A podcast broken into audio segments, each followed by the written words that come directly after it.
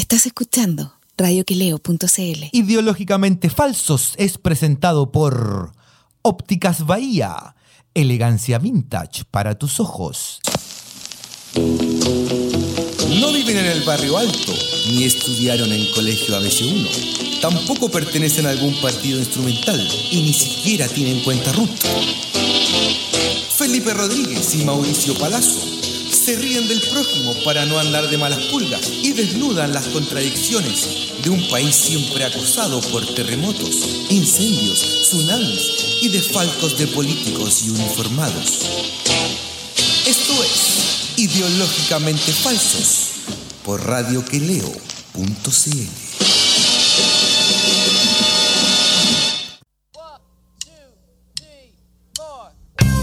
Hola Chile, hola compañero, ¿cómo está?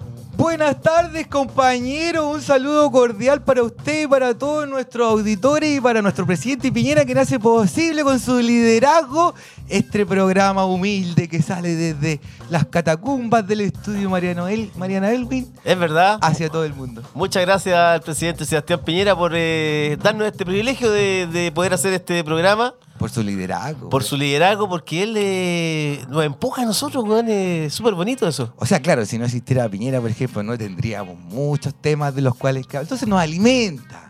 Sí, no tendríamos de qué hablar si no fuera por el brazos cortos. Y nos alimenta además porque, no sé, pues el, el otro día lo vi, weón, en, el, en su discurso en la ONU. Hoy un lleno total, weón, se quedó la gente afuera. ¿Lo viste, no, Habían weón? revendedores afuera, decía. Yo pensé, que, yo pensé que estaba tocando Radiohead. ¿En serio, weón? Por la noche. Estaba lleno, ¿cachaste, no? Sí, weón. no cabía un alfiler, weón. Se fueron todos al baño, weón. ¿Ah? Se fueron todos al baño y dijeron, ya, miren ese loco de los memes, vamos al baño y volvemos. Oye, pero Sus está- memes son famosos. ¿Son famosos? Sí, tiene memes famosos, así como en otros países, qué sé yo. Así, ah, como, ah, ese es el señor de los memes, presidente suyo. Gente El como de otros de los países. memes, weón. Ujú. Bueno, eso quizás será por. Lo de conocer por su liderazgo, yo creo. que sale como con la boca comiendo no sé qué, como un choripán, no sé Ah, qué. con- eh. ni hablar de los tic.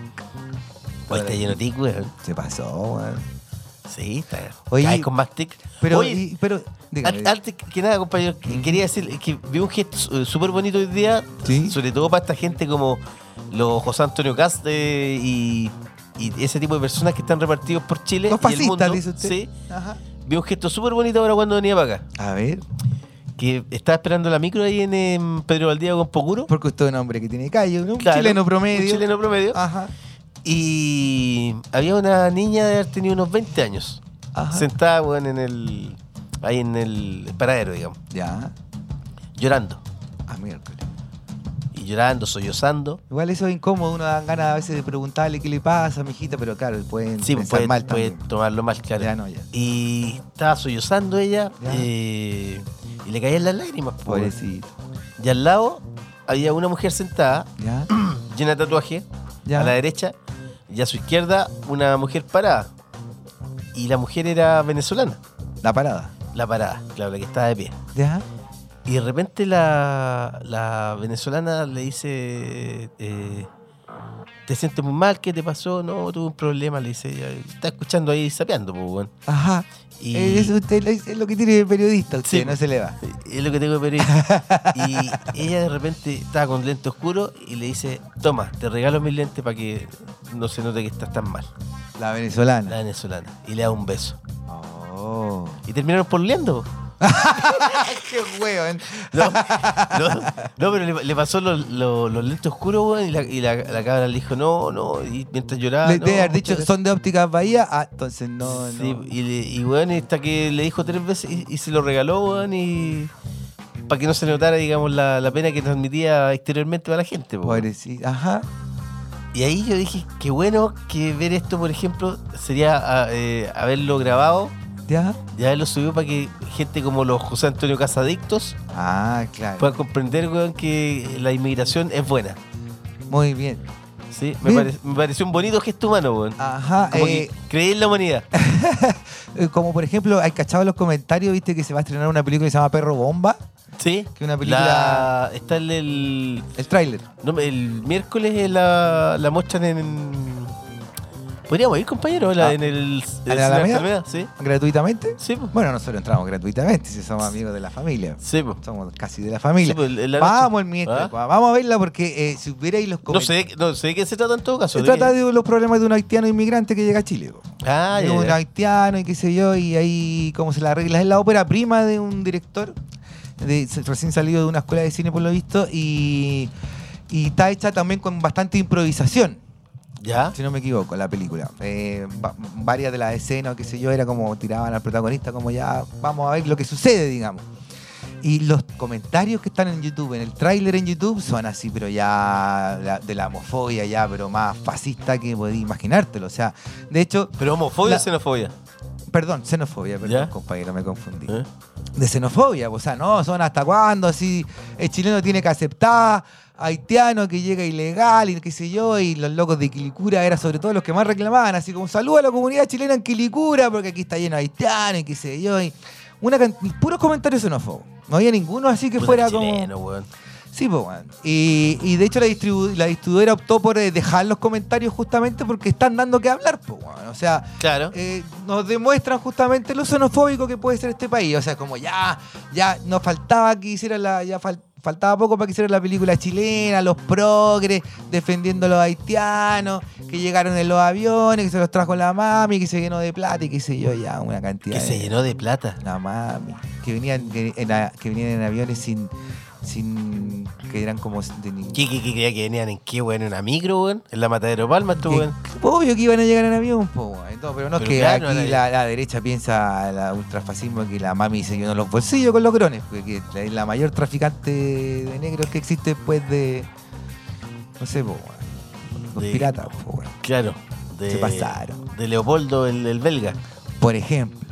Claro. Entonces, claro, que tiene hasta una estatua, no sé dónde estoy. Tiene estatua en todos lados en Bélgica ese weón. Sí, pues tiene estatua en, en Bruselas, por lo menos tiene. Sí, ¿Eh? po, ahí Sí. era terriblemente malvado ese weón. Es mal, malvado. Sí, y po. nunca, ese nunca eh, estuvo en África. ¿Nunca fue? No, nunca fue. Ajá. Pero se dedica a exterminar negros a la distancia, sí. Puta, feliz, ¿no? Si los belgas, weón, se ven súper buena gente hasta que les recordáis el Leopoldo, weón. Sí, pues, weón. Son como los canadienses, así que no, somos todos buenos hasta que les recordáis cómo mataron a todos sus... Y tienen reserva incluso algunos... Sí, bueno. a, a los indígenas Sí, pues. canadienses. Sí, pues. Y, y como los canadienses, weón, eh, fuera de sus fronteras en mierda los glaciares, weón. eh, Ah, acá, acá mismo, weón. Sí, pues, Barrick. Sí, pues, weón. Porque uno los ve como que dice, oye, los canadienses son gente correcta, pues, weón. Hasta que se les despierta la fiebre del oro. Sí, pues, sí. Oiga, compañero, y bueno, en estos mismos instantes, eh, se está. Ya que nuestro, nuestro presidente ahora es además una Dalid de. Es el Capitán Planeta, pues, weón. Ah, ya- le dieron- acuérdate que le dieron un premio, le weón. dieron un premio súper Un importante. premio tan importante que el año pasado se lo dieron a Mauricio Macri y antes se lo habían dado a George Bush Jr. Puta, así que una vez más orgullosos nosotros como chilenos de tener un presidente así, pues, Con un liderazgo internacional, tal, weón. obviamente, Imagínate comparado con Bush y Macri, weón. Hoy día salía, Gente que le ha hecho bien a la humanidad. salía otro diputado, creo que fue en salida, hablando también del increíble liderazgo internacional que tiene Piñera y de cómo eh, en Estados Unidos es respetado, conocido, admirado. Y ¿Quién decía eso? Fue en salida, si no me equivoco, era otro weón más ¿El que salió. salida de- no? No, no, no, ese no. Ah, ¿no? no, no era el huevo. ese- Ah. ah, ¿Qué cojo? No. no, no, era el huevo. No era el huevo duro, fue en salida. No. Y, y, y, y en estos mismos momentos, seguramente gracias al. Bueno, eh, Piñera invitó a la Greta, la dejó totalmente invitada, la pendeja esta, ¿viste? La Greta. Sí, Totalmente invitadísima, venga a Chile, qué sé yo, cuando la chica ya estaba invitada y ya iba a venir ya, o sea, estaba todo claro que ella venía. Es raro porque ¿por qué la invitó de nuevo? Si ella ya había confirmado que iba a venir a No, Chile. y cachaste cuando le preguntaron, ¿la, ¿la va a invitar a la moneda? Y el buen dijo al tiro, eh, bueno, no sé si es la moneda, pero... qué, qué chiste, Porque está en un rol súper difícil, se puso al medio tratando de dárselas de... Es que el de caso, líder en es algo. que, ¿cachai? Que el caso, por ejemplo, ahora de, de- de Piñera es extraño porque la COP25 es es una reunión, digamos, progresista. Claro. Y Piñera no es progresista. No, No, está rodeado de progresistas. no. O sea, weón, es como. Es una disyuntiva, una contradicción. Es un oximorón.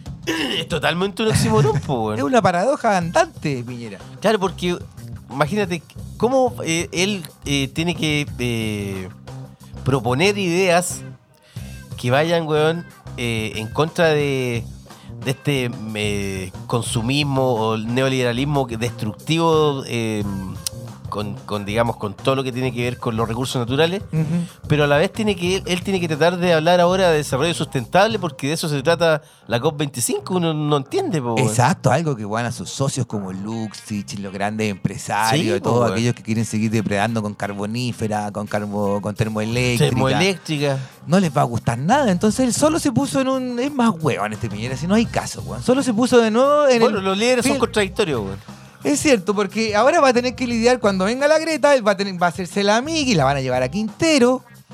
Y la Greta va a preguntar, y- así que en 20 años más recién van a acabar con las termoeléctricas acá en Quintero. Claro. No ahora. Y Imagínate cuando lo. Y si Greta, weón, pasa por eh, Juan Fernández, cacha que están ahí, weón. buscando un tesoro, weón. buscando un tesoro, auspiciado por Felipe Guar, otro body popular, ministro de Bienes Nacionales. Eh, Medio atado con lo que buscaron el tesoro porque viste que echaron al director de la CONAF, si no me equivoco, de Valparaíso. Claro, porque que se había opuesto a- se había opuesto, po. Sí, pues, weón. Pero claro, es que este gobierno, eh, bajo el liderazgo del presidente Piñera, eh, Es que mucha plata sí se encuentra el tesoro, ¿ah? yo creo El que. 75% para Chile está como valorado como en 10 mil millones de dólares. Es mucha plata. Pero ¿qué es esa weá? ¿Tú crees que es verdad, weón? No sé, pero. ¿Qué va a ser verdad, weón? Pero si hay un millonario, un multimillonario que está ahí tirando pala, yo lo dejo por si acaso. Oye, pero usted es muy po- poco COP25. ¿Ah? Yo te conté cuando unos japoneses me contactaron allá en Japón para ver si la posibilidad de ¿De qué? importar, eh, o, bueno, exportar en este caso, eh, animales. Ah, sí, pues la, desde ¿qué era Chile, la, la, bueno, la ballena que era? Eh. No, que bueno. más No, no era ballena, pero era otra. ¿Qué, qué cosa Pingüino, era? pingüino, Pingüino, pingüino. eh, foca, leones marinos.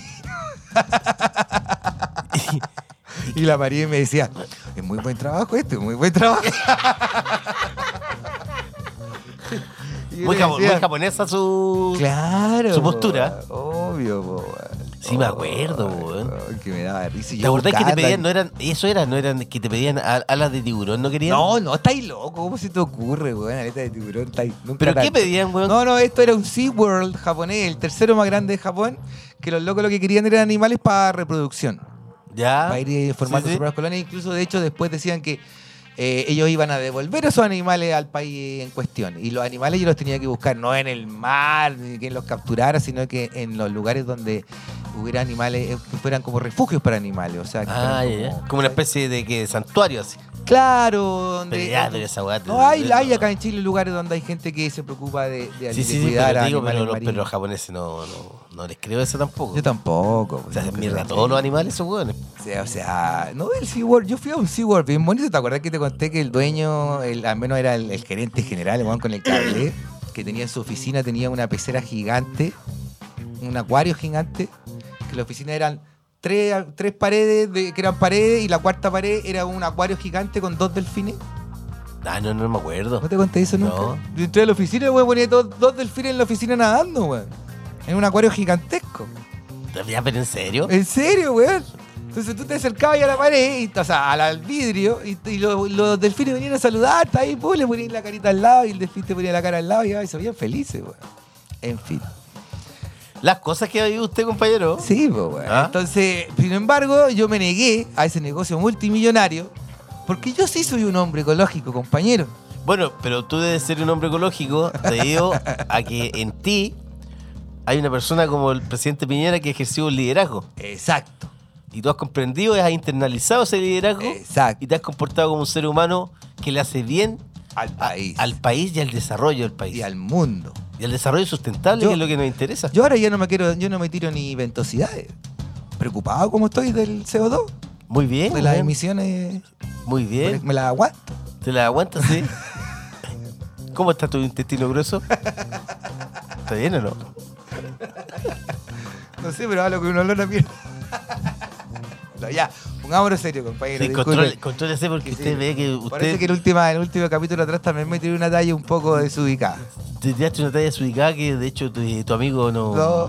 No la probó, weón. No sé, que no, la- no sé si no la aprobó o no, pero. Sí, ¿y ¿qué pasó el otro día después? No, fue todos los todo. ¿Ah, sí? ¿Pero estuvieron tranqui, sí? Súper tranqui. ¿Ah, sí? Sí.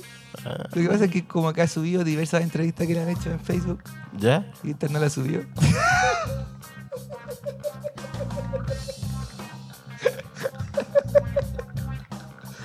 Pero bueno, Pero bueno, cosas que pasan. cosas que pasan. Oiga, las cosas que pasan y que sorprenden, lo que apareció ayer en el- la radio Bio Bio.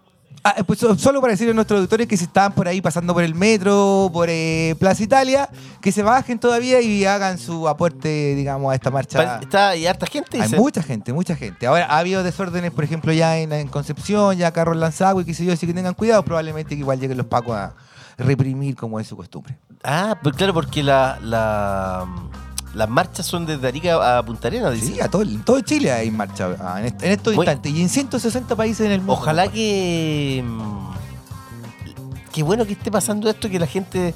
Porque viste, a esta pendeja la Greta ahora como que la derecha ya la. No, han hecho Es como polvo. demonio, weón, para la derecha. Tere Marinovich, eh, bueno, o sea, eh, eh, pensadores prominentes, Axel Kaiser, puta, Mauricio Roja, weón. Mauricio Rojo, un, weón. intelectual, pero De weón, fuste. Sí, weón, un hombre weón, que piensa en el futuro. pues, Claro, le han hecho mierda, que trabaja para Soros, que su padre, sus padres se están haciendo ricos, vendiendo libros, que viajó en el yate de Casiraghi. Que viajó en el gato. Claro. No sé si eso es fake news o si eso era verdad. Pero verdad, Mauricio Rojas la.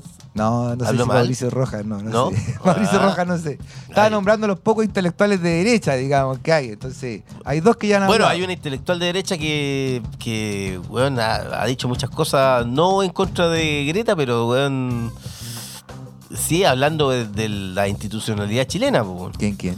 Una intelectual llamada Jacqueline Van Rieselberghe. Ah, bueno, presidenta. Una mujer cooptada por eh, la, la empresa pesquera, cooptada por Julio Ponce Lerú también. También. Y, y ahora que rasga vestiduras, pues una cosa extraordinaria. Ten- Tenéis que tener pata, weón. ¿Pero por qué rasga vestidura? Porque ella, viste que, hablando de lo de Felipe Salaverry, dijo, weón, que la fiscalía que lo está revisando, weón, no su parte, ella está hablando del parte que le sacaron por pasar tres veces en roja, Claro, sacarle la madre, weón, a un funcionario público. claro.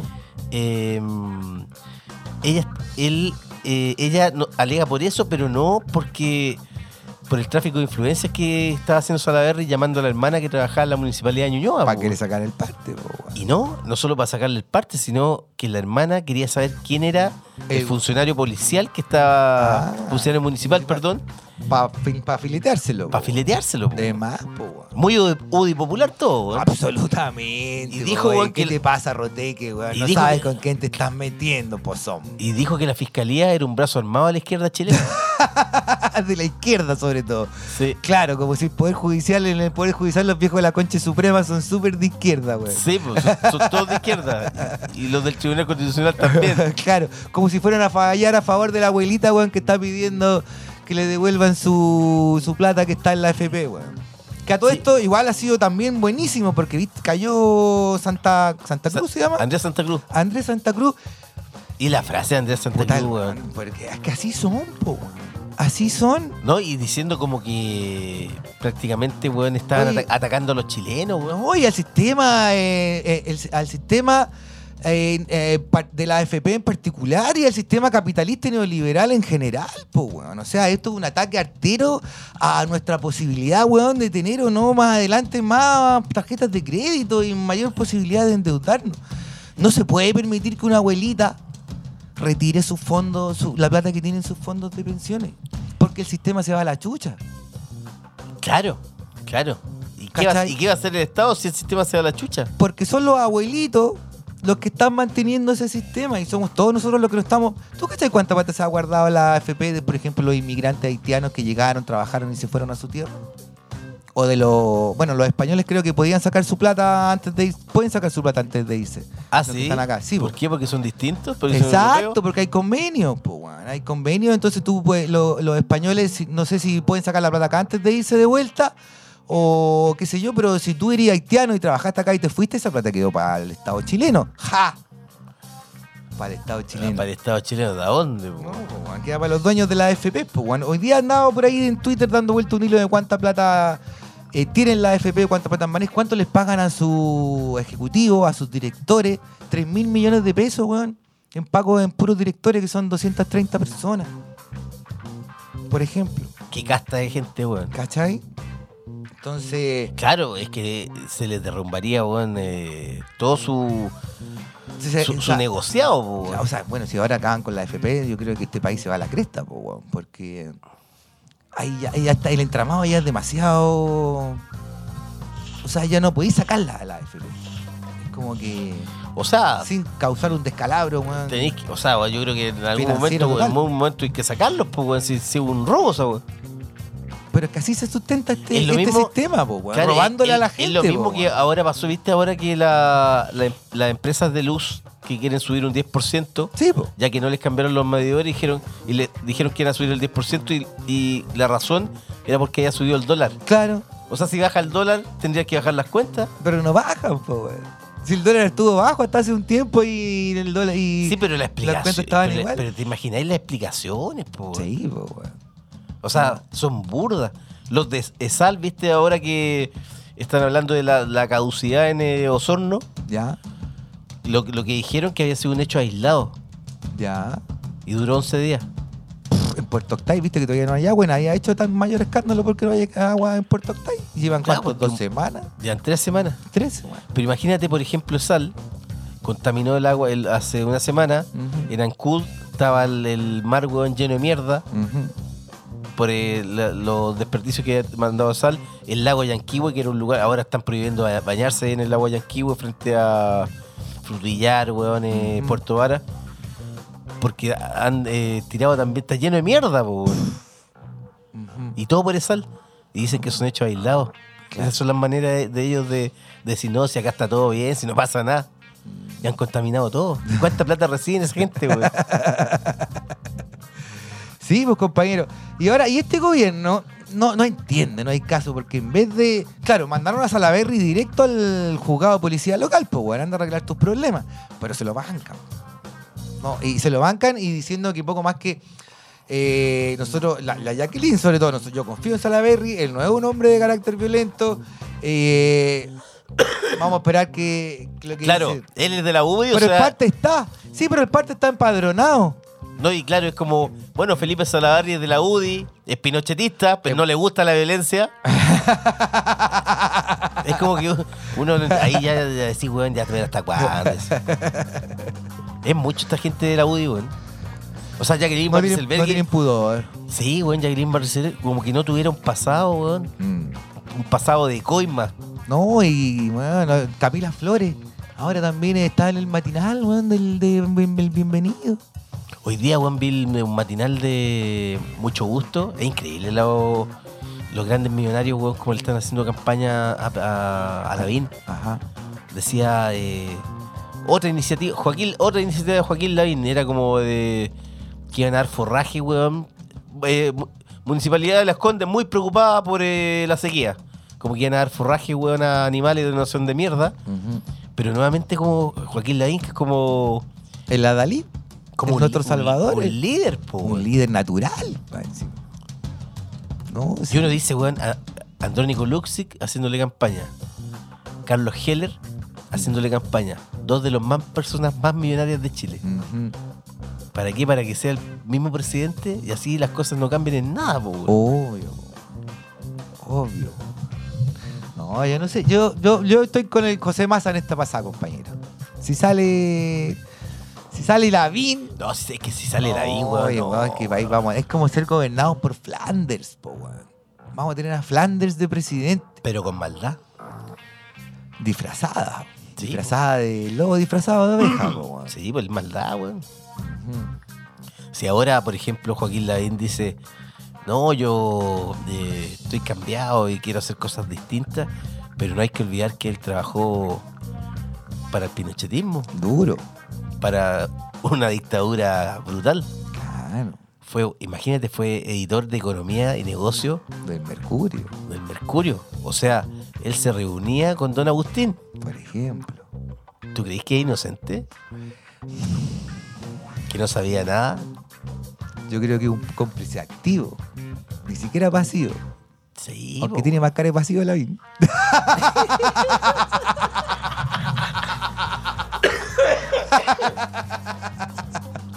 No, increíble. Oye, estoy, yo estoy tristísimo. Eso sí, hay una cosa que a mí me tiene muy triste. Sobre ¿Qué lo todo tiene en el mes de la patria. ¿Qué pasó? ¿Que Lo- no, los, no recibió herederos, aguinaldo? los herederos de Duni. Que en paz descanse. Ay, de Don Agustín. sí, weón. ¿Cómo puede ser que no se interesen por nuestras tradiciones Por nuestra, ident- campesinas? por nuestra identidad, weón, más profunda. La familia Edward va a salirse de la asociación del rodeo, si no me equivoco, y no sé qué, Mal ahí, weón. porque los hijos no han demostrado interés. po. Mal Agustín Junior, pues. Y Cristiancito. Y Cristiancito, weón, sí. po. ¿Ah? Está bien ¿Cómo? que hayan sido criados en Estados Unidos, que hayan nacido en Estados Unidos, Pero uno no que puede- hayan ido al colegio en Estados Pero Unidos, uno no puede que olvidar la raíces. universidad en Estados Unidos. Uno no puede olvidar las raíces, pues, weón. Lo que significa ser chileno. Yo entiendo que tengan mantequilla de maní en su refrigerador, Yo también lo entiendo, weón. pero no pueden dejar de lado el campo chileno. Sobre todo que la familia de Maduro ha estado tan unida, tan cercana. Han sido parte de proyectos como de los grillitos, ¿cómo se llaman los grillitos? graneros, Los grillitos de granero. ¿Qué, qué, ¿Qué va a ser de los grillitos de granero sin el apoyo de, de la familia de Eduardo? Puta, van a tener que. ¿Van a seguir sacando vinilo? Van a- no, yo creo, weón, van a tener que dedicarse, weón, a plantar papas nomás, pues, weón. Sí, po, a trabajar en el campo, po, como les corresponde. po. Sí, pues, Si sus padres trabajan Oye, pero en el no, campo, pero ustedes es- también tienen que Es, un- trabajar es en un el buen campo. tema lo que hizo usted, compañero, porque la familia de Edward eh, aquí no, los dese- no. no están honrando la labor y, y- y ese amor por Chile de don Agustín, weón. Exacto. O sea- no se lo supo transmitir, don Agustín. No, porque dejando, weón, que termine como dejando Yo le habría, a Rebencazo le habría metido el amor dejando por caer el rodeo, weón. No puede ser. Que es una de nuestras tradiciones más populares que hay, weón. Ya lo acaba de decir un diputado UDI por ahí. Si no les gusta el rodeo, se vayan, váyanse de este país. Si son europeizantes, veganos, Váyanse, weón. socialistas y perversos, dejen este país bueno en el que las tradiciones, tradiciones, tradiciones, perdón, tradiciones Es una palabra que parecía, pero es distinta. ah, están arraigadas en el corazón de cada chileno, sobre todo en esta fecha hermosa. Imagínense, por ejemplo, compañero, si estuviera vivo don Agustín, ¿qué diría de lo que están haciendo su hijo? Los de Cereda, Yo creo que los de Cereda. los de Cereda, inmediatamente, no hay regalo de Navidad, La señora Malú debe estar en una, un conflicto, yo creo. yo creo, porque esa es la única que está ahí. ¿ah? Porque ella también tiene que tratar de mantener las tradiciones, Y pues. de mirar su vestido de China, de decir, Sí, pues, weón, cuando bailó por primera vez, weón, vestida de china, weón. por ejemplo. Imagínate, por ejemplo, los discos de oro, los guasos quicheros que tiene la señora Malú, weón. To- Todo eso, colección Se va- autografiada, Se va a perder esa weá, pues, weón. es una pena. No podemos dejar, acuérdese compañero que la memoria es historia, y no podemos dejar que eso No, se pierda. Si no, Después no vamos a el resto es perversión y socialismo. Después no vamos a escuchar nunca más a Benjamín Maquena, weón. Por ejemplo, puta, Un hombre que le entregó tanto a Chile, además, weón. Tú Una- sabés que él, de plata. tú sabés que Benjamín Maquena, cuando eh, asume el genocida, Sí. el genocida le da una una Misión. una, una misión, una tarea. Elaborar la canción, No, no, no, no, Le dice, mire, usted, sapeme a todos los. usted va a ser, usted va a ser un símil de un ministro de cultura de, de- de- de nuestra dictadura brutal. Ajá. Y sabe lo que tiene que hacer, todo lo que sea con eh, instrumentos de viento, nunca más se escuche en la radio. Que no parezcamos paitoco. Y, y weón, y Benjamín, nacha. nunca más, ni quena, zampoña, charango, todas, Ninguna weá que parezca altiplano. todas esas mierdas comunistas, weón, fuera. Ajá. ¿Cachai? ¿No? Ni hablar del, cul- del cultrún y de la trutruca. Menos. No, No. quiero escuchar aquí un solo de trutruca ni nada de cultrún. No, pues no, pues eso, Ah, weón. ni sau sau. Porque esa, esa era música del demonio, po, No, claro, pues, imagínate. Tun, tun, tun, y bueno, y después llueve. Esa obra del diablo, pues, weón. Bueno, el, el único que hizo llover es Joaquín Lavín, pues. Es verdad. Es verdad. Sí, Con tecnología. con tecnología. Se aprovechó la modernidad, pues, weón. No, bien. Ese es un líder natural. No, este va a ser un gran presidente. Yo voy a estar, weón, pero feliz. Igual me, me, me quedo como una duda, no sé quién tendrá un mayor liderazgo internacional, si Sebastián Piñera o Joaquín Lavín, en este momento. No, en estos momentos Sebastián Piñera es indudable. Es indudable. Sí. Después de, de su Ah, a- por- aplaudida eh, intervención, Oye, muy su qué puta, weón. tremendas palabras. Casi weón. al nivel desde, del de Allende, así que Sí, que histórico, no. pero muy, muy recordadas las palabras, o sea, weón, todavía resuenan en esa sala, weón, de la ONU, weón, las frases de Sebastián Piñera, increíble, extraordinario. Me gusta el poder de oratoria que tiene, weón. Puta, Un maravilloso. hombre que convence, eh, adhiere, weón, con su discurso. No, si un líder natural. si por Tremendo eso, pues yo hombre, creo, weón. por eso todo su gabinete habla y habla de liderazgo. Increíble la cara como lo miró la Greta, weón. Dijo, yo no me siento ahí. Mm. Al lado de Piñera, así. No. no, y se la sacó bien la Pendex. Es que adelante me van a molestar los periodistas, mucha atención. Es verdad. Estaba en primera fila y la pasaron para atrás. Sí. Compañeros, ¿vamos a la música ya? Vamos a la música porque tenemos. eh, ¿No, no ha llegado nuestro entrevistado todavía? ¿eh? ¿O lo estamos todo por teléfono? No, si te viene puede para acá. venir. Ah, vamos entonces con un grupo que me gusta a mí y me gustaría tener eh, vinilos de este grupo, pero no los tengo y vamos a buscar. ¿En Vamos- serio? Ahí eso no están, en, ¿no la ha traído Japón? No, no, no lo he encontrado, nunca ha habido de, de Grand Daddy. Un grupazo. ¿A usted, Un grupazo. A usted, a usted le gusta mucho eh, y ¿cuál era el otro que tenía el, ¿Cómo se llama el nombre del. el grupo que tenía aparte? Que tenía el Admiral Radley. Admiral Radley. Ya los vi en todo, quedó con Admiral Radley. ¿Y ¿Cómo era? Bueno. Bueno. No, por ahí ya el disco lo perdí, parece lo tenía ahí en, en el computador. Pero ¿cómo se llama el líder de Grand Daddy? Se me olvida. Jason Little. Jason Little. Vamos con Grand Daddy de Crystal Lake y con los fantásticos de Mashing Pumpkins, Daphne Descents. Vamos con eso. Vamos a la música.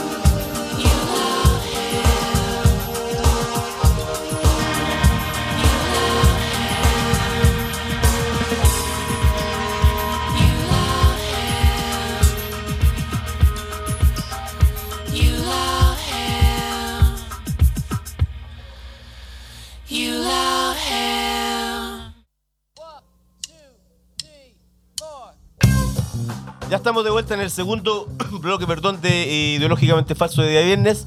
Como siempre, completamente en vivo y gracias al liderazgo de nuestro presidente Piñera y obviamente ópticas Bahía, elegancia vintage para tus ojos, pues, compañero. A, ver, obvio. a esa que- niña, o sea, seguramente lo- los anteojos que le regalaron a esa chica Yo creo que estaba llorando en la calle y la venezolana lo hizo para cubrir su pena, eran ópticas Bahía. Seguramente porque tenían eh, un estilo vintage y ¿Usted los vio? Yo los vi, eran totalmente ochenteros. Ah, está, entonces estamos, Sí. claro. ¿Y dónde está Ópticas Bahía? Merced 374, pleno barrio Las Tarres, compañero, para si usted quiere ser un hipster verdadero, vaya a ópticas Bahía. Es verdad. Si no, es chanta. Oye, estamos con ¿Por eh, un invitado que está en la palestra por estos días Ajá. porque eh, va a publicar, entiendo, la próxima semana, ¿no? El 16 de octubre sale el lanzamiento. 16 Ah, de todavía no octubre. sale a la venta y que está dando que hablar. Ya está dando que hablar. El escritor González, músico, eh, productor, manager y ahora escritor eh, del libro Latinoamérica es Grande, que Ajá. habla, tiene un súper buen ángulo, me, me gustó la idea de, porque no se había tocado, que se refiere, porque ya hay varios, hay tres, cuatro libros de- sobre los prisioneros, Sobre la interna, digamos. claro, pero no se había escrito nunca sobre eh, el impacto internacional el de los impacto prisioneros. internacional de los prisioneros. Súper buen tema. ¿Cómo estás, Cristóbal? Bien, bien, bien. Eh, muy contento con este interés que se ha generado y agradecido la invitación eh, este 27 de septiembre, la previa al cumpleaños de Víctor Jara. Muy bien. Sí, 28 es el Víctor Jara, ¿no? 28 de septiembre, sí, señor. Sí, sí, sí. ¿Tú eres parte de Santo Dumont?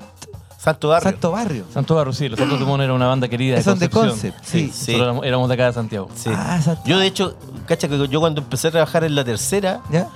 eh, Santo Barrio debe haber sido la segunda banda que entreviste. Lo, lo recuerdo porque eh, tuve que ir a. Ustedes estaban con Warner, ¿te acordás? Yo no Así estaba en la casa ahí de Así es, en, en, eh, Carmen Silva. Carmen Silva. Sí. Sí. porque me acuerdo que la primera banda era esta, como eran unos de. unos que eran de Viña. Los eran- Mox. Canal Magdalena. Canal Magdalena, claro. Oh, que viven ahí en, el, Sí. en el Canal Magdalena, por eso se llamaba ahí, po. Ah, sí. No, y de hecho, bueno, Felipe hizo una crónica de un show nuestro en La Batuta eh, que después tocó Manu Chao, ¿no? Que fue el debut de Manu Chao acá en Chile. ¿En qué año fue eh, eso? Y el año 98. 98. Ya. Eh, Manu. Chao había venido a promocionar en radio el disco clandestino y nosotros fue lo invitamos, lo invitamos a ver el show y él fue a ver el concierto, pero también con ánimo de hacer una tocata así improvisada. Y Felipe estaba ahí y hizo la crónica, digamos, del debut de Manu Chao en Chile después del concierto de Santo Barrio en Batuta del 98. Mira. El 98. Yo por ahí lo tengo, te lo mando Sí. cuando quiera. Sí, mira. bueno. Tengo muchos subtes de la época. Sí, ah, ¿lo, lo coleccionaste igual? Sí, yo soy archivista. Mira, qué buena, weón. En esa época Manu Chao andaba en un bus con harta gente, ¿o no? No, no, no. ¿No? Eh, se había acabado Mano Negra, estaba promoviendo el disco clandestino, ¿no? Eh, a lo mejor tú asocias la imagen de la, de la gira eh, por el tren en Colombia, ¿no? Que estaba como arriba del tren con la Sí. mano negra, pero eso como el año No. 94, ¿no? No, lo que pasa es que yo estuve cuando Manu Chao vino a Chile y fuimos encargados de, Yo jugué la pelota con Manu Chao en el Parque Forestal en, en en Viña. Eh, y le hicimos una bienvenida a un manso carrete en un bar en Viña, así, pero que estuvimos toda la tarde comiendo y chupando, la pasamos la raja. Y después nos fuimos a Playa Ancha, a una casa ocupa que había. Un montón de actividades que Me- hicimos me, con me- parece que eso es posterior cuando Puede viene con ser. su banda. Sí. Cuando viene con su banda a hacer ya conciertos más formales. Ah, fue eso fue, como, eso fue como el 2000. Como el 2000, porque el fue el 98 él viene con el 2000, Gambit nomás, que es su Claro, artista y amigo claro. de toda la vida. Sí, pues después del 2000 tocó en, eh, en Caupolicán. Copolicán y acá en el teatro que era Providencia en ese momento no era en el café todavía. Ah, Toda ya. la razón. Oye, Cristóbal, ¿cómo surge la idea de eh, hacer este libro?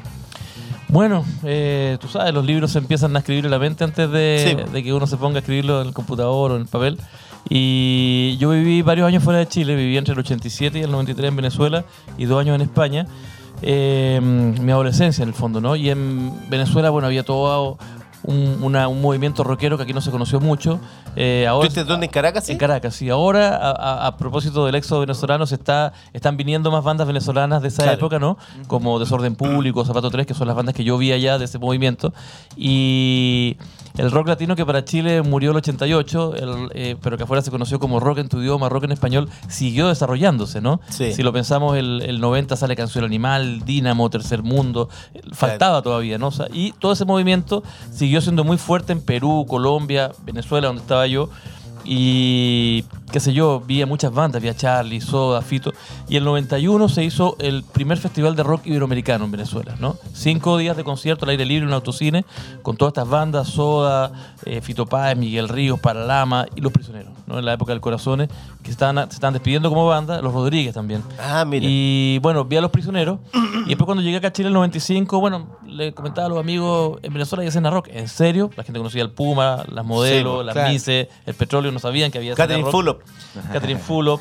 Y no sabían que había escena rock. Hay escena y hay onda con el rock en español y las bandas van a tocar. Y yo vi a los prisioneros. Y los prisioneros tocaron en Venezuela, me decía lo mismo. Los prisioneros se conocieron fuera de Chile. Y esa pregunta me acompañó durante mucho tiempo. O sea, cuando yo narraba este evento en el que estuve, era la gente no me creía, era como una especie de ficción y medio lo sigue siendo todavía, ¿no? Claro. Eh, y en el fondo yo dije, bueno, aquí hay una historia que contar, ¿no? O sea, siempre, su- siempre, fui, siempre entendí que, que- que- que esto era algo que no se había sabido, ¿no? Por los años 80, la dictadura, los milicos, etcétera. Sí. Como que no, no se había sabido mucho. Y con el paso del tiempo fui leyendo y sabiendo más lo que había pasado con ellos en otros países, como Perú, Colombia, etcétera. Perú fueron, fueron En Perú fue donde más fueron famosos, Sí, diría pues, yo. Sí. sí, pues Colombia también. Bueno, Perú- Venezuela Perú igual Colombia. también, ¿no? Sí. Y bueno, eh, fruto del mismo oficio de, de ser músico, Santo Barrio, de la producción, me, me permitió tener contacto a lo largo del tiempo con un montón de amigos, músicos, productores y gente que los vio a ellos en distintos países, ¿no? Entonces pensé que sería interesante armar eh, la crónica, la bitácora, con testimonios de los amigos que los vieron. Claro. Ese típico cuento que te echan, digamos, en un bar. Sí, mira, yo los vi acá, no sé qué. Claro. Hagamos de eso un relato. Y yo creo que es el frescor más interesante, digamos, del texto, ¿no? O sea, yo agradezco mucho la generosidad de Santiago Ander, de la editorial, de Emiliano Aguayo, que hizo el prólogo, pero sobre todo de los amigos que entregaron sus testimonios de manera muy generosa, porque eso es lo que le permite, en definitiva, al lector tener una mirada como más desde afuera de los prisioneros, ¿no? O sea, tenemos relatos de, de autores y de gente que nos escribió desde Argentina, desde Colombia, eh, desde Perú, desde México, eh, y es muy interesante volver a mirar a nuestros prisioneros, pero mirarlos con un- unos lentes internacionales. Los, los discos de los prisioneros al menos fueron editados en Perú, en Colombia. Eh, los primeros, si no me equivoco, en México también. Son súper caros Bueno, encontrarlos. Argentina también lo editaron, pero no ahí no tuvieron mucho impacto. No bueno, si- eh, para los coleccionistas hay datos bien interesantes, como por ejemplo para, para Colombia, Ecuador y, y Venezuela no, no se editaron el primer y segundo disco, sino que hay un compilado. Ajá. Ah, hay un mira. compilado medio verde amarillo en vinilo de los Sí, dos discos, sí lo que curiosamente no trae la voz de los 80, abre con Kim Mato Barilín. Y hay Ah, algunas mira. canciones de las clásicas del primer disco que se volvieron a grabar para darle un sonido más internacional. Entonces ese compilado es una joyita, yo lo tengo. Y así como hay otras ediciones especiales, ¿no? La edición de La Cultura de la Basura es más chiquitita, son menos temas, la edición internacional, y viene con We Are So American Rockers. Y así pequeños detalles, ¿no? Pero los discos están editados en todos estos países, sí. Ah. Oye, pero en el, en el libro entiendo que no, no está, no participa ninguno de los tres prisioneros, digamos, ¿no? No, realmente yo en un momento pensé, eh, porque tengo como eventualmente tocar la puerta y ver si Sí. quisieran colaborar, pero la verdad es que eh, sentí que en el fondo, bueno, eh, de alguna forma eh, o de distintas maneras, cada uno de- ellos ya igual ha contado bastante acerca de su experiencia, incluso el tema de los viajes, etcétera. Eh, y la verdad es que sentí que en este momento era como más interesante que hablar a la gente, ¿no? Que hablar a quienes los vieron, ¿no? Eh, que el público podía dar, un- era más interesante escuchar en este momento, digamos, la- las apreciaciones, digamos, de quienes vivieron eso, digamos, como público, ¿no?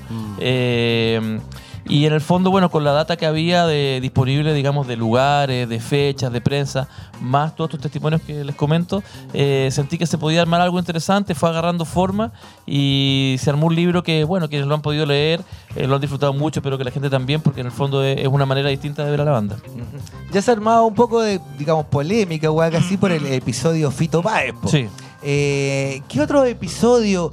Y con- Conté- con- cuenta- hay que contar un poco lo, lo que pasó con Ah. Fito Páez, porque la gente que no sabe. Que lo cuente su propio Sí. autor. po. Bueno, el, el- el episodio con, con Fito es del año 91, ¿no? Es del año 91. Ahí tú lo viste, ¿sabes, no? Claro, yo lo, yo lo vi esa vez, que fue el festival, ¿no? Sí. De rock iberoamericano. Y lo que ocurrió fue que, eh, para contextualizar, es que los prisioneros habían hecho un show eh, en Punta de Tralca del año 91, que yo no estuve porque estaba en Venezuela, Sí, sí. pero sí tengo amigos que estuvieron en ese show. Y era un evento de verano que cantaba Alberto Plaza, Fito Páez y Los Prisioneros, ¿no? Ya. Y el público igual recibió bien Plaza porque sus canciones se conocían bien acá y todo, aunque era otro estilo. Pero Fito Páez no estaba tan presente o tan vigente acá en Chile y la gente, el público, Los Prisioneros no recibió bien. Hubo pifias y todo eso. Cuando salen Los Prisioneros, aparentemente hay unos gestos medio burlescos desde Jorge González hacia Fito Páez, eh, imitándolo, sus maneras medias exóticas de Fito. Incluso hoy día, un porque te digo que este tema hoy día circuló en el WhatsApp de los apoderados de mi colegio, ¿no? Ya. Y, y uno, uno de los apoderados me dijo, yo estuve en ese show, ¿no? Y Jorge eh, dijo, qué bueno que se acabó Fleto Páez, ¿no? Ajá. Eh, Ah, ahí partió la cosa, ahí partió la cosa, entonces Fito se quedó con el medio cuello, en el fondo de que el público no lo recibió bien y de estas malas ondas o estas burlas, digamos, de Jorge o los prisioneros hacia él, ¿no?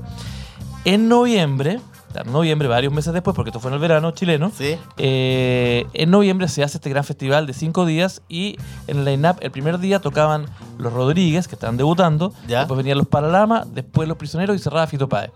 Yo, que llevaba seis años en Venezuela, o cinco años, estaba esperando por fin ver a los prisioneros, que nunca lo había podido ver.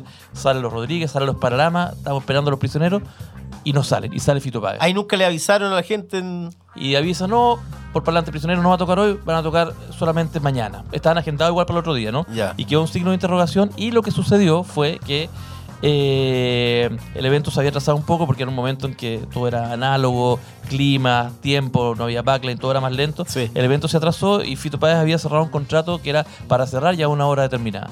Entonces Fito puso una presión y dijo, o salgo ahora y cierro o me bajo. Y como era más popular que los prisioneros, la producción tuvo que Claro. cortar por lo sano y sacó a los prisioneros del primer día. O sea, en el fondo Fito les pasó máquina y los sacó del primer día vengándose. cobró. Vengándose de los prisioneros sin ninguna consideración por los chilenos que en ese momento estábamos allá y llevábamos años esperando por ver a la banda, ¿no? Eh, fue una sensación muy fome con la que nos quedamos ese día. Hay otros elementos, por ejemplo, Freddy Stock comenta en su libro, su- el primer libro que se hizo de los prisioneros, que el staff técnico de los prisioneros habría molestado al staff técnico de Fito Páez a propósito de Colo Colo 91 en la Copa Libertadores, ¿no? Ya. Que Colo Colo ya El era título, campeón, sí. claro. Entonces, de eso no hay mucho registro, pero como idea literaria es maravillosa, ¿no? Y habría caldeado un poco los ánimos y habría desembocado lo que pasó la noche. Al día siguiente, al día siguiente, que es el 3 de noviembre del año 91, eh, tocan Los Espías, que era una banda venezolana, eh, Compañía Delimitada, una banda de Colombia, y tocan Los Prisioneros, ¿no? Ahí yo los vi, vi el show, una cosa increíble, y en algún momento Jorge dice la famosa frase, disculpen que no tocamos ayer, pero se debió a unas divas histéricas, ¿no? Ah. Eh, y bueno, termina el show de Los Prisioneros, este recado llega para Fito Páez, que repetía la segunda noche, y Fito Páez se enfureció y fue a buscar a los prisioneros para agarrarlos a golpe, y se confundió de camarín, llegó al camarín de los Desorden Público, la banda ska de Venezuela. Sí, sí. Entonces quería golpear al guitarrista de los Desorden Público, se iban a agarrar a combo, eh, y, y después se da cuenta que no, que eran la banda venezolana, les pide disculpas, todo bien, todo amigo, sale Desorden, que venía antes de Fito Páez, Desorden está tocando, y bueno, a Fito lo, lo invade la ansiedad nuevamente, y manda a que su manager a presionar a cortar el show de Desorden, que era una banda muy fuerte en Venezuela, y, y el manager de Fito Páez eh, tiró para abajo la mezcla de monitores, ¿no? Por donde se escuchan los músicos. La, la botó para abajo, los desorden se quedaron sin monitores y tuvieron que cortar su show cuando todavía le quedaban 10-15 minutos. eh, y ahí los desorden se enfurecieron y fueron a cobrar con Fito, ¿no? En el backstage. Ah, y historia, Se güey. metieron los paralamas a mediar, ¿no? Entonces yo creo que es una historia, digamos, de provocaciones de lado y lado, donde nuestros prisioneros tienen un poco que ver, pero creo que de alguna manera eh, la actitud que toma Fito, porque una cosa es mandarse el recado y otra cosa es bajar una banda de un show, ¿no? Sí. Eh, o, o que en el fondo lo que ocurre en concreto es que en el Festival Iberoamericano de Rock Fito baja a los prisioneros la primera noche y la segunda noche en el fondo eh, le hace una jugada fea a Desorden Público, que es una encima que movida la- muy la mala banda que es una local, banda local, ¿no? Eh, y creo que de alguna manera muestra un lado eh, muy, eh, digamos, avasallador que tenía Fito y que lamentablemente fue un- un- una cuestión media común, ¿no? En, eh, en parte de los staff de los grupos argentinos de esos años con los que los prisioneros lidiaron en varios de los festivales Sí, donde estuvieron y que aparecen en el libro, ¿no? Claro, aparte que ahí en esa época los argentinos la llevaban. Está- Claro, eran, eran, eran muchos, eran muy buenos, Sí. muy potentes, muy consolidados, pero claro, algunos de, de- de- los managers, de los productores llegaban a los eventos y no les importaba mucho, ¿no? En relación a, a los otros grupos de otros países eh, o de los países locales, eran un poquito avasalladores eh, y bueno, los prisioneros tuvieron que lidiar con eso y eso le da más valor a su gesta, ¿no? O sea, en el fondo, eh, sin, sin, sin un, un respaldo, digamos, de, de- ¿cómo decir? En el fondo los prisioneros era, era la única banda que, discursivamente, en términos de letra y de propuesta, tenía algo de peso como para gravitar, digamos, en el contexto latinoamericano. Eh, las bandas, digamos, contemporáneas a ellos del pop chileno eran bandas muy interesantes, pero en el fondo prisioneros sobresalían, ¿no? Y, Sí. y- y- pero en este universo y a nivel internacional estuvieron medio solos, ¿te fijáis? Eh, enfrentándose a todas estas maquinarias y que pese a todo eso hayan logrado, digamos, constituirse como un referente potente en Perú, en Ecuador, en Colombia, no es menor, ¿no? Y eso es lo que el libro también destaca. Mm. El- ¿Cuál es la mirada, por ejemplo, que en general tienen, o por ejemplo tu caso, tú que viviste en, en, Venezuela, eh, claro, tú eras chileno y todo, pero, pero los mismos venezolanos o la misma gente que te participó en el libro, ¿qué, mirada tenían del grupo? Eh, ¿Sentían un poco que la- la- las temáticas eran similares, digamos, lo, lo que pasaba en la región? ¿Cómo lo veían?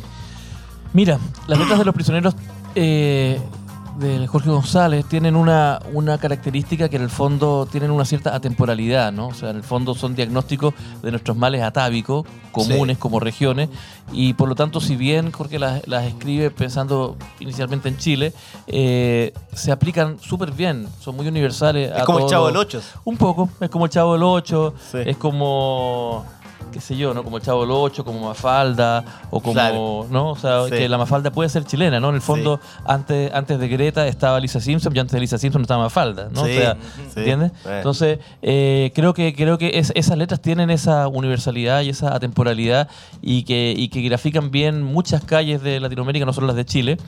Entonces la- la- las letras se, se asimilaban y, y- y se, eh, las distintas idiosincrasias de cada uno de los países las fueron asimilando, ¿no? Y en el caso de Venezuela, yo te podría decir que, digamos, dentro del circuito de gente que escuchaba rock, que difundía todo eso, eh, se miraba a los prisioneros con mucho interés, se les miraba como una banda interesante, una banda contestataria, con contenido y que, y que todo lo desarrollaban en un contexto pesado, como en una dictadura, eso se entendía. Claro, Eh, Se consideraba que su estándar de producción era un poquito Bajo, crudo, Claro. comparado al estándar de producción de los discos que venían de Argentina o de España, Claro. por ejemplo, ¿no? Si había una conciencia de eso y se hablaba, pero también había una cierta condescendencia con eso por eh, la calidad, digamos, de las canciones y de los textos y la actitud, ¿no? Ahora, esa, esa cosa media deficitaria de la producción eh, se revierte con el Corazones, que es un disco que se graba en Estados Unidos y con un estándar de producción alta. Corazones- Santolaya más encima. Santolaya, y sale el mismo año, como te decía, de Tercer Mundo y de Canción Animal, ¿no? Claro. Entonces, todas esas dudas que, que hubo alrededor de Corazones acá, porque el rock latino ya estaba de baja acá en Chile, porque era otro sonido, porque no estaba Claudio, etcétera, todas esas dudas no existen en el exterior, ¿no? En el exterior es simplemente el cuarto disco de Los Prisioneros y es el disco con un estándar un poco más alto que los termina de consolidar y de poner al nivel, digamos, de las grandes bandas, ¿no? Entonces, en el fondo, eh, todas que el mazo todas esas discusiones medias bizantinas que se Claro. generaron y que se siguen generando acá alrededor de corazones, afuera no existieron. No, igual Aparte- hay que, hay que- disculpa, Sí. disculpa. Hay que, hay que reconocer también que las letras en el rock latino eran una verdadera mierda. po. Así, lo que nosotros escuchábamos en los años 80 era cuando pasa el temblor y era Soda. ¿En qué año sale el primer disco de Los Prisioneros? El 84. Cuatro, El, el primer disco de Los Prisioneros sale en diciembre del 84 y el primero de Soda en octubre del 84, son contemporáneos. ¿Cachai? Claro. Entonces yo recuerdo, yo recuerdo haber escuchado ese disco, haber tenido 11 años, 12 años, y mi, mi padre era argentino, entonces yo viajaba mucho a Argentina y escuchaba los primeros discos de Los Prisioneros, y escuchaba Virus, escuchaba Porcheto, y un montón de weas, pero era, era todas letras sin discurso, o sea, era todo, además todo lo que llegaba a Chile obviamente no tenía ningún contenido político. Entonces, escuchar el- a, a los prisioneros cantando sexo para mí a los 11 años fue una. me voló la cabeza, pues el tiro. Y me imagino que eso también es lo que puede haber pasado afuera. O sea, en el fondo, las letras de los prisioneros siempre fueron pusantes, qué sé yo, y no podéis compararlas con las letras de, los, de, no sé, pues de Cerati o de Viru o Sumo, era el único grupo que tenía... Claro. Bueno, era la Sumo- letra- o sea, Sumo era distinto. Yo lo cachaba, por ejemplo, que el- entiendo que en, un, eh, en Montevideo fue que eh, compartió Sumo con eh, los prisioneros, ¿no? Compartieron line-up no solamente en Montevideo, sino también en Córdoba, en eh, Chateau Rock, ¿no? Que fue Sí, ahí el- sabía, la segunda pues. incursión internacional de, de ellos, ¿no? Sí. Y bueno, yo creo que en el fondo, yo creo que la- la- las letras del rock argentino, discrepo un poquito, no es que Ya. sean malas, Ajá, sino estoy hablando que- de los años 80. Sí, no, sí. No Lo eran que- políticamente. Claro, lo que pasa es que, claro, no eran tan eh, puntuales comercial. realmente, ¿no? O sea, Sí. la- la- los textos de, de Moura, de Cerati, etcétera, en definitiva son textos poéticos, está la escuela spinetiana ahí, ¿no? Entonces, Sí, en el fondo, Cerati trabaja mucho con la metáfora, Cerati sobre todo, ¿no? y por lo tanto, eh, eh, porque, por ejemplo, no sé, un grupo como, como Virus igual es un grupo político, ¿no? Al ser el primer grupo eh, o uno de los primeros grupos con un libro homosexual en Sí, los sí. 80, cuando todavía había discusión con eso, Sí. eh, prejuicio. Y además es que ellos tenían una, arrastraban una historia de hermanos familiar, desaparecidos. hermanos desaparecidos, no fueron a, apoyar la cosa de las Malvinas. Entonces, Claro. cada uno era político a su manera, Ya. pero en las letras, claro, efectivamente, las letras un poco más sutiles, más metafóricas, y yo creo que eso permitió que los milicos le dieran la pasada acá al rock argentino, que era un rock menos puntúo, Claro. pero en cambio de los prisioneros sí tenía un discurso más fuerte, y por eso, claro, los medios eh, de alguna manera siempre invisibilizaron un poquito a los prisioneros, tanto en su alcance nacional como internacional. ¿no? Exacto, y además cuando, por ejemplo, los prisioneros hacen la gira en la cultura de la basura, eh, que ya estaban, eran ultra populares, y, y sin sonar en la radio prácticamente, los milicos le- les quitaban gimnasios, Sí, teatros, todo en regiones, pues Yo- tenían, tenían una gira, me acuerdo, nacional, yo tenía un póster en la casa. Y Son como salían todas las 40 fechas, hicieron Claro, tres. Hicieron tres o cuatro. O sea, yo me acuerdo lo mismo. Yo fui a la primera, a la primera tocata que hicieron en Villa Alemana con el primer disco. Yo tenía 12 años, la primera vez que llegué tarde y mi casa me levantaron de una patada en la raja. Qué maravilloso. Y después hubo otra que iba a ser en el gimnasio, en el gimnasio de Villa Alemana, no sé, dos años, que no se hizo. Pero me acuerdo haber estado en un. en y, los, y los tuvieron que sacar en los autos Opel, eh, porque quedó la cagada además. Y, y- y lo que ocurrió también con las zapatillas en, eh, en, eh, en, lugares como Perú, Colombia o Venezuela, que puedo decir yo, que eh, en el fondo, por ejemplo, si, si incluso, o sea, por ejemplo, si en Argentina, no sé, Soda Stereo evocaba un rock un poco más pop o más comercial y los redondos de Ricota o Sumo, una cosa más callejera, más contestataria. claro. Y acá se traslada también esa, esa antinomia, ¿no? O sea, Ah. de, de Prisionero versus Soda Stereo Sí. El movimiento afuera se conoce como movimiento de rock en español o rock en tu idioma. Ajá. Y son todos parte del mismo movimiento y, y no es uno u otro. Tú puedes escuchar a los dos. Eh, porque también, por ejemplo, en un país como Venezuela la hegemonía es la salsa y las baladas. Ah, ¿no? Claro. Entonces, si tú escuchas a los Soda Stereo, eres alternativo. No eres masivo. No- Ah. no, eres Ah, mainstream. ¿Se entiende? Entonces, por ejemplo, y, y los días en que estáis más poético, escucháis a Soda Stereo y los días que estáis un poco más alzados, escucháis a los prisioneros. Pero no, no tienes que elegir entre uno y otro. ¿Te fijáis? Claro. Entonces, de alguna forma, eh, eh, internacionalmente, sobre todo en estos países, se, le- se entiende que Soda y Los Prisioneros son como la- las dos bandas principales y que son súper diferentes y por el hecho de ser dif- diferentes son referentes principales de una corriente y cada uno en su estilo, en el fondo, ¿no? Ah. Entonces, eh, siempre con mucho respeto y en el caso del Corazones, si bien es un disco con una temática un poco más intimista, sentimental, todo eso, las relaciones menos, amorosas menos política. menos política, igual está ahí eh, el corazón es rojo, ¿no? Sí. Que, que tiene una actitud desafiante, está el Noche en la Ciudad que habla del conservadurismo. Incluso, Corazón Rojo es que es como la continuación de una mujer que no llama la atención, la segunda parte. Sí, claro, con más producción y más... Sí. No, pero yo digo o sea, en, en términos líricos. en términos líricos, o sea, una mujer que no llama la atención, claro, ahí es un tema donde Jorge reflexiona sobre su machismo, ¿no? Claro. Eh, sobre sus taras machistas, ¿no? Y ya para Corazones Rojos están resueltas Sí. y ya es un texto más Eh, feminista, claro, digamos. sí, más feminista, Donde sí. el, el hablante lírico es el machista, pero Sí, mala. claro, claro. Entonces, eh, de alguna manera esos temas tienen un discurso analítico, crítico y una postura muy rockera. El disco es pop, pero siguen siendo rock, ¿no? Sí, Eh, en términos de actitud. Eh, o una canción como Tren al Sur que tiene esa cosa poética, pero fíjate el coro, ¿no? Y no me digas pobre por ir viajando así. O sea, en el fondo, ya en esa época eh, ya venía el endeudamiento, eh, el aparentar, las camionetas, qué sé yo, esto lo Sí. otro, pero yo decido hacer mi viaje vintage en tren por una cuestión, por, por lo que filosóficamente representa un tren. No me digas pobre, ¿no? Porque, claro, en Chile somos de por lo que tenemos, lo que no tenemos, ¿no? Por ejemplo, hay mucha gente que no entiende cómo yo, siendo el manager de la banda más escuchada en Spotify en Chile, no tenga auto. No me gusta manejar. ¿No? a mí ¿No? Y- tampoco, y, y- y- y me veo a los 43 años explicándole esto a parientes. ¿Qué banda, Qué ¿De heavy, qué banda estamos hablando? Santa Feria. Ah, perfecto. El grupo Santa Feria, ¿no? Eh, hay gente que de repente lo plantea como una patrón, pero ¿cómo no tenías auto? ¿Qué sé yo? No sé, nunca tuve, no me interesó. Me interesa más los vinilos, qué sé yo. Sí, po. No, yo estoy igual, yo vendí tu puro auto me lo compré para una, para una polola que tenía y después terminé con la polola y lo vendí. Chao. Así que No yo, y yo, constantemente me veo diciéndole a la gente y no me digan pobre por ir viajando así. me gustan los Uber, qué sé yo, ¿no? Sí, sí, sí. Em, para ir cerrando, ya más o menos, eh, ¿cuándo va a estar el, el libro? Eh, Eso. ¿Cómo hacer la promoción? Más o menos cuánto va a costar, dónde lo Eh, podemos encontrar. Sí. Bueno, la verdad que estoy bien sorprendido porque en el fondo eh, ayer se comunicó que, que salía el libro, eh, tuvo mucha cobertura, estoy muy agradecido por eso, eh, por esta invitación que me han hecho hoy día.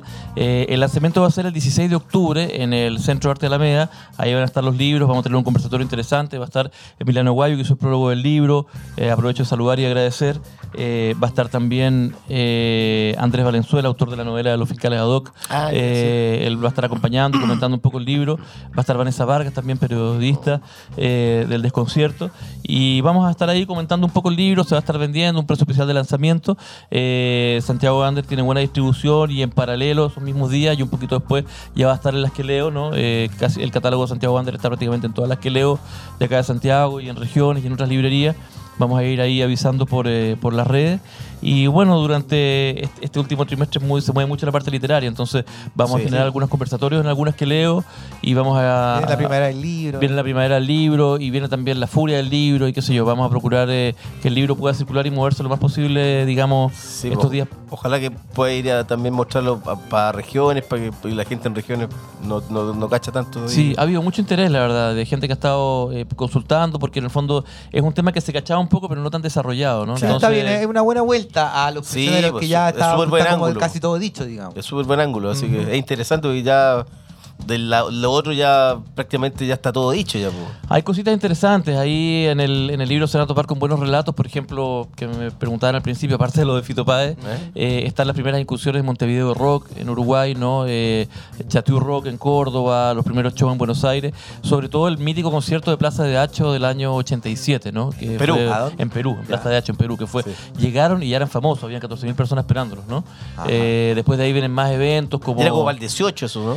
Curiosamente, muchos de los hitos internacionales fueron en fiestas patrias chilenas, ¿no? Eh, el, el concierto de los conciertos en Bogotá, eh, que fue para 60.000 personas, coincidió que era, fue un 18 de septiembre, ¿no? Y fue un poquito, un poquito antes del plebiscito, entonces había mucha emoción, ¿no? Ah. El, eh, el concierto de Amnesty también, que fue en Mendoza el año 88. 88. Y, y bueno, otros hitos que vienen posteriores, la gira del corazón, etcétera, se van a, van a ir encontrando con varias postales y con todos estos textos de amigos que, que cuentan cómo vieron a los prisioneros desde México, desde Perú.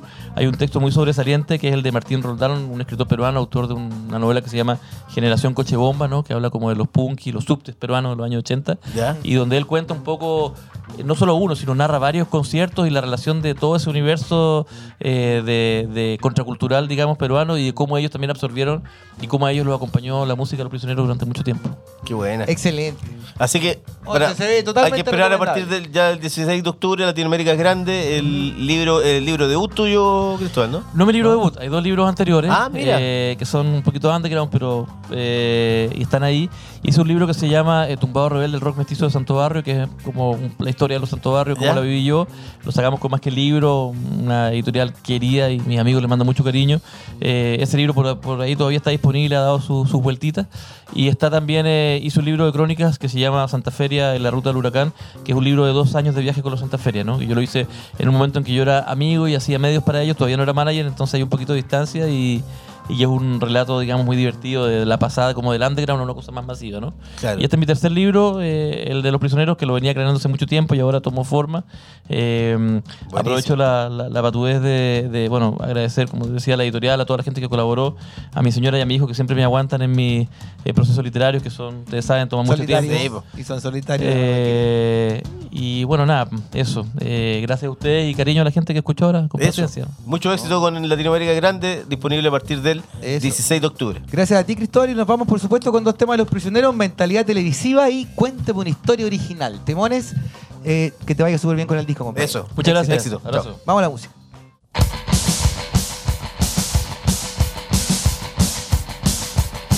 Ella es mucho más normal que yo, modelo de nuestra generación.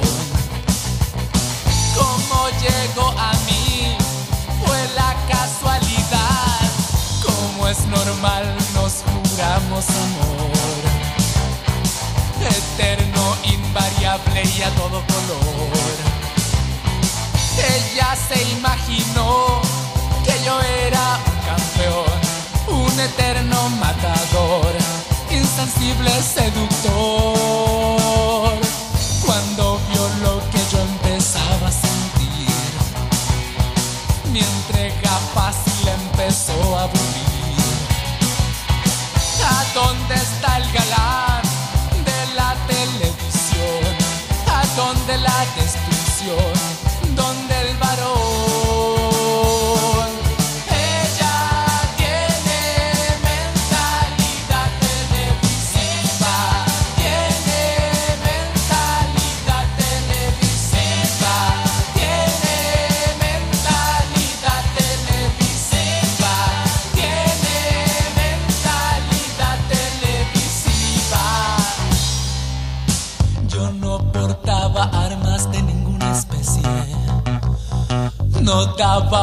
autos ni choques.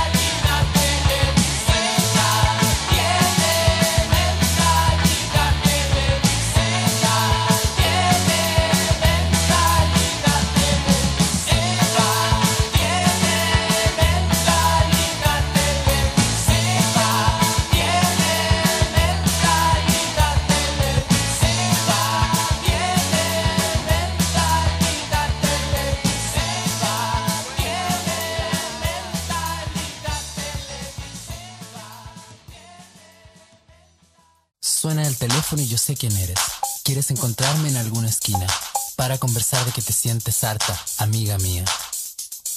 Salgo a la calle y me subo a un taxi. Ya me imagino cómo voy a hallarte y empiezo a tratar de explicar. De explicar.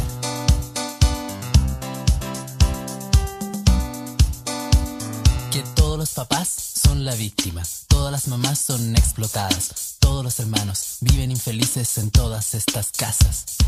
Diez portazos por minuto en las manzanas que nos rodean mientras caminamos por San Miguel. Todo el mundo dice.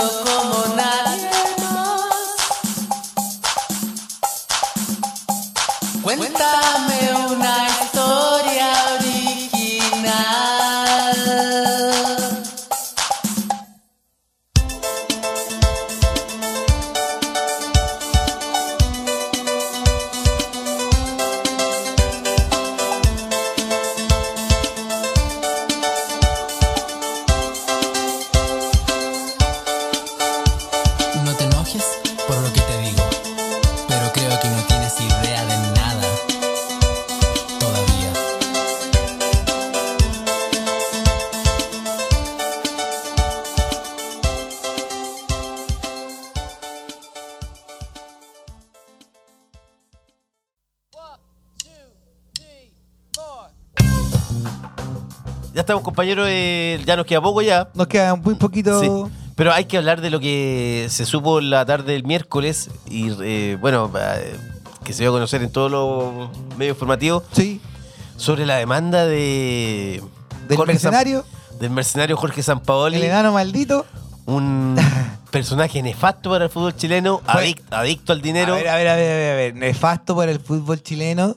La Chile nunca jugó mejor que con San Paoli y. Pero a mí la, la uno me interesa, weón. Ya, y, y la selección chilena. No, pero la selección chilena era todo hora ahí de, ¿Ah? de Bielsa. Pero pues. con San Paoli le fue la raja, ¿o no? Ah, sí, pues se salieron. Pero, weón. Ah, ah, que cueste 3.300 millones de pesos, eso es otra cosa. Que, pero hay que decir que eh, no creo que le haya hecho daño al fútbol chileno, quizás Para mí fue nefasto, pecunario. Pero, weón, es un adicto al dinero, weón. Bueno, eso sí es verdad, pero Chile ganó, su, ganó imagínate, ganamos, eh, eh, weón, le eh, ganamos eh, a Argentina. Exigió, weón, 10 veces que le subieran el sueldo si no se iba.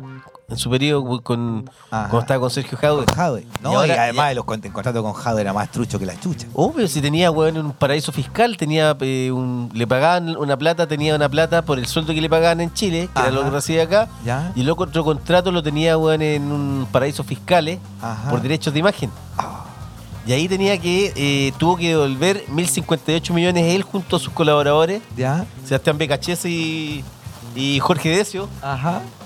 Eh, Ya ya te contaré. Eh, y cachai que eh, tuvieron que devolver. Sí, sí. ¿Sí? Suena una cosita dale Sí, nomás. es verdad. Eh, 1.058 millones de impuestos y ahora le está pidiendo eh, esa devolución de, de esos impuestos más 2.000 millones de pesos Ajá. que son supuestamente por daño moral. ¿Y el daño moral ahí de cuál es para él? ¿Cuál es? Ah, el haber sido asociado a Jadwe. Claro, weón. O sea, el haber sido asociado, si fue socio de Jadwe. Sí, dale nomás. Tenemos, aquí Ahí- está. ahí sí. Ahora aquí tenemos un problema técnico. Ahí sí. Ahora sí. Ahora sí. El, el, el Ahora cable. sí. Asociado a Jadwe, como que weón, él eh, descree de Jadwe. Como que, o sea, como que él no hubiera hecho negocios con Jadwe. Claro, cuando weón. eh, Como que su imagen haya quedado enlodada por estar Claro, en- prácticamente como que él no hubiese sabido que eh, los derechos de imagen estaban, eh, le pagaban en paraísos fiscales, weón. No, se pasó, güey. Mucha plata, güey. Ahora, ¿qué dice? Dos mil millones, ¿qué está dicen loco, los, ¿Qué dicen los leguleyos? Las que, el- No. Sí, me- es probable que gane una demanda así. Prácticamente de, dicen que no, que está perdido. Ah, ya. Menos mal. Pero imagínate, weón, que... que- Bueno, con toda la plata que roban en la NFP me da lo mismo que le roben a ellos, digamos. A mí, no- si es que me importa nada, a mí me pero importa 5 un millones de dólares, weón, tú sabes que, por ejemplo... eh, poco- ¿Cómo le viste- gusta la plata ese Viste que ahora, por ejemplo, la, la U... eh, ¿No tienen champú? no tienen champú, ¿cachai o no? De, de, eh, creo que tienen pérdida, weón, como de 2 mil millones de pesos. ¿Sabéis quién, durante quién fue el periodo que perdieron más plata? Me imagino que con San Paoli. No, con BKHS, el ayudante. Ah, el ayudante. Ya. Y de- después se fue con indemnizaciones millonarias. Ese weón se fue con indemnizaciones millonarias en la U, porque lo echaron de la selección, como San Paoli, que renunciaron, pero se fueron con una. Estos huevones, weón, ganen o, ganen o pierdan, o sea, si pierden se llevan más plata de Se la que... más plata, pues, weón. Porque Claro. claro. no lo hicimos mal y tienen unas cláusulas así de indemnización que son pero gigantescas. Sí, pues. No, están vueltos locos, compañeros, nos apagaron la luz. Bueno, apagaron la luz. Ahora sí que Ay, nos quieren sí. echar. No, ahora sí. Así que es impresentable lo de San Paoli. Puta, ojalá Puta que que, no me le cae mal ese mercenario, Ojalá te lo Kuma, encontré flight, algún día arriba de un avión, weón. Oye, weón, sería, sería lindo, weón. Ah. Lo insultaría. Lo insulta, insulta, lo Sí, insulta, le pegáis una cachamala ahí en la pelada. y él decía, weón, que en Chile, cuando se fue, que en Chile no le habían agradecido nada. Sí, se fue todo lo que los se dio, bolsillos llenos, pues, weón. Sí, pues, weón. Bueno, Nos vamos, eh, hay uno que está enfermito, como que le deseamos la mejor de la suerte, que se mejore. Eh, hablamos de Ginger Baker, eh, histórico baterista De Cream. inglés, baterista de Cream, Clean bateri- Fate, bueno, Uno de los más grandes- yo creo que de- Blair, el Damon yo, Albarn. yo creo que junto a Kate Moon y, y John Bonham de Ajá. Led Zeppelin debe ser como el triunvirato de los mejores Oh, bateristas. británicos. drogadicto a cagarse, no sé cómo Muy antes, 80 años, está grave. Tocó con Fela Kuti, Sí, pues, weón. imagínate, hizo No, disco, no, vive en África. Tiene mucha conexión To- con África. Tocó además con, con, eh, con Johnny Rotten. Ajá. en- Damon Albarn, colaboraciones también. Sí. Sí, Damon no. Albarn también. Ah, Sí. también tocó con él. Ah, Sí, no cachaba eso, Sí, weón. sí. Hay uno- Uno, un, un grande de la música está con, eh, está con problemas severos por el tabaquismo, tiene obstrucción pulmonar, Ya. lo operaron del corazón el año pasado. Y, Pues la, familia, y- la familia dice que, que prácticamente está, está bien mal. Un tipo que partió del jazz además con, en Cream, viste que está con Jack Bruce y Eric Clapton, Sí, que sí. era como un supergrupo para la época del Sí, año sí. 66. Primero supergrupo. partió del jazz, pero fue derivando, weón, eh, en, el, en el rock, en el blues. para mí, weón, uno de los grandes, grandes músicos. Hay un documental que es súper bueno, de, de él. Ajá. Eh, Beware, algo de Beware of eh, Ginger Baker, creo que se llama. Creo que lo he visto por ahí, lo voy a que buscar lo para dieron en, en Inédit, ha sido como el año 2013, por ahí. Ajá. Muy bueno. Pero un gran, gran músico porque además, weón, él surgió en una época de los 60 en que había como una... Los músicos tuvieron como una libertad creativa que después se fue perdiendo con el tiempo. Claro, Y desarrollaban la música que a ellos les nacía. es verdad. Así que, bueno... Después la, la industria la industria lo fue constriñendo cada vez más para tirar cosas Claro. comerciales. Y, y Cream, que era un grupo que había partido, se había hecho, weón, ahí como en Inglaterra para sacar un, un par de discos que pensaban que iban a pasar piola, porque eran los, tres músicos eran muy drogadictos Sí, sí, eh, y alcohólicos también. sí, sí. Eh, Y Boston. llegaron, weón, al número uno en Estados Unidos, weón, y, y se- como que se le escapó de las manos, pero Ajá. duraron tan poco tiempo porque Jack Bruce, que era el, el vocalista, Sí, sí. Y con. Ginger, claro, con Ginger Baker, se llevan como el hoyo, weón. Ya, No se soportaban. perfecto. Hacían entrevistas en conjunto y se tiraban mierda, weón, cuando estaban uno al lado del otro. Ah. Así que eso fue lo que los Sí, pues no era un grupo de amigos, era un grupo, un super grupo armado para hacer plata, como los Led Zeppelin finalmente. Claro, claro. lo pero, pero, claro, pero, pero ellos en términos eh, artísticos se llevan la raja. Es verdad. En términos personales se llevan pésimos. Puede ser. Suele Así que- suceder. ¿A quién no le ha pasado? Sí, así que, bueno, ojalá que. No como nosotros que nos llevamos bien en términos artísticos y personales. es cierto, compañero. Nos vamos a la música entonces con eh, Public Image Limited, Limited o PIL y FFF y con los Ahí, grandes ahí donde está la colaboración del disco que participa Johnny Rotten con, con Ginger Baker. Sí, de dos, sonar dos la raja. gigantes de la música británica. Y vamos con Cream y White Room. Vamos a la Nos música, vamos. nos vamos chicos, que tengan buen fin de semana. Eso. Nos vemos el lunes. Chao, chao. Chao, chao.